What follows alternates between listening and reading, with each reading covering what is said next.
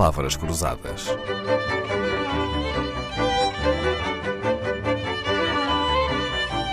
Porque quase tudo é uma questão de semântica. Convidada desta semana tem grande experiência a cruzar palavras porque a sua área profissional é o protocolo e não há protocolo que resista a uma palavra maldita ou dita fora de lugar. Isabela Amaral, autora de livros e artigos sobre comunicação, imagem e protocolo, já ajudou muitos políticos a lidar com situações delicadas. Dá formação e palestras em vários países e a pessoas de diferentes ofícios. Hoje convido-a a ajudar-nos com um glossário monárquico porque Portugal país republicano desde 1910, tem relações próximas com monarquias europeias, como aqui ao lado, em Espanha. O antigo monarca Juan Carlos, por exemplo, passou grande parte da sua infância em Cascais, agora é seu filho, Felipe, quem ocupa o trono. Na vida republicana temos ex-presidentes, ex-primeiros ministros. Isabel, mas não existe ex-rei, pois não? Não. Em Portugal existem apenas os descendentes da antiga família real portuguesa, porque o último rei de Portugal foi Dom Manuel II. O chefe da Casa Real Portuguesa é atualmente Dom Duarte Duque de Bragança. O Duque de Bragança é Alteza Real.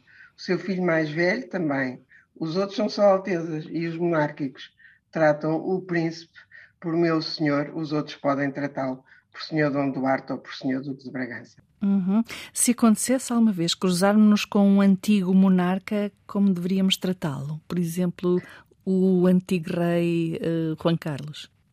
Aí o tratamento é muito simples, continua a ser uh, majestade, uh, seja reinante ou não reinante, no caso espanhol, uhum.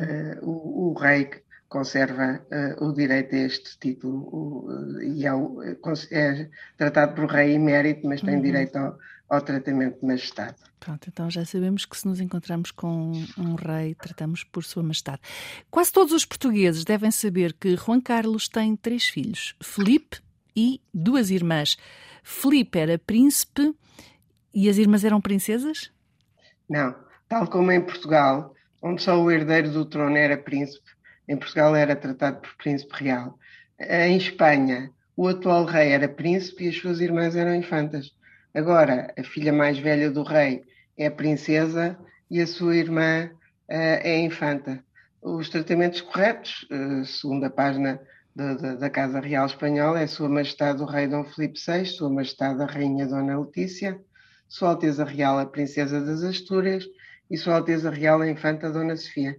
Na inauguração do Centro Pancreático Botão Champalimau, a Presidente da Fundação, dirigiu-se aos reis de Espanha dizendo Senhor Dom Filipe VI, Senhora Dona Letícia. Podia ter acrescentado majestades, mas como não usou também o vocativo de excelência para o Presidente da República, eh, acho que agiu corretamente, porque há uma tendência atual de simplificar estas fórmulas protocolares. Uhum. No glossário da monarquia, não se distingue entre rainha, aquela que é casada com o rei, da rainha titular do trono. Mas o correspondente masculino já não é bem assim, pois não? Não, em regra, nas monarquias as mulheres dos reis são rainhas. Eh, vamos ver se a mulher do príncipe Carlos também será rainha. Mas os maridos das rainhas não são reis, a não ser em Portugal, onde Dona Maria I deu ao marido o título de rei quando nasceu o seu filho primogênito, o rei Dom José.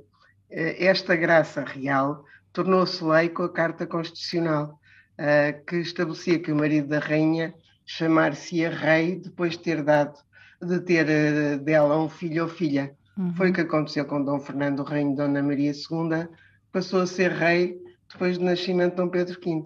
Uhum. Porque a regra é chamar príncipe consorte ao marido da rainha, não é? Exatamente, uhum. e, e, há muitos uh, países onde isso continua a ser assim. Neste momento já só temos, uh, só temos dois uh, que é na Dinamarca.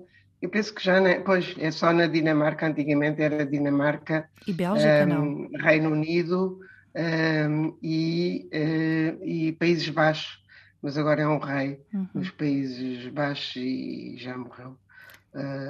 já, já morreu o Príncipe Felipe. Uhum, o príncipe consorte. Isabela Amaral, agradecemos o seu tempo e as suas respostas. Aprendamos protocolo com quem o domina e é nas palavras que começa o protocolo. Palavras Cruzadas, um programa de Dalila Carvalho.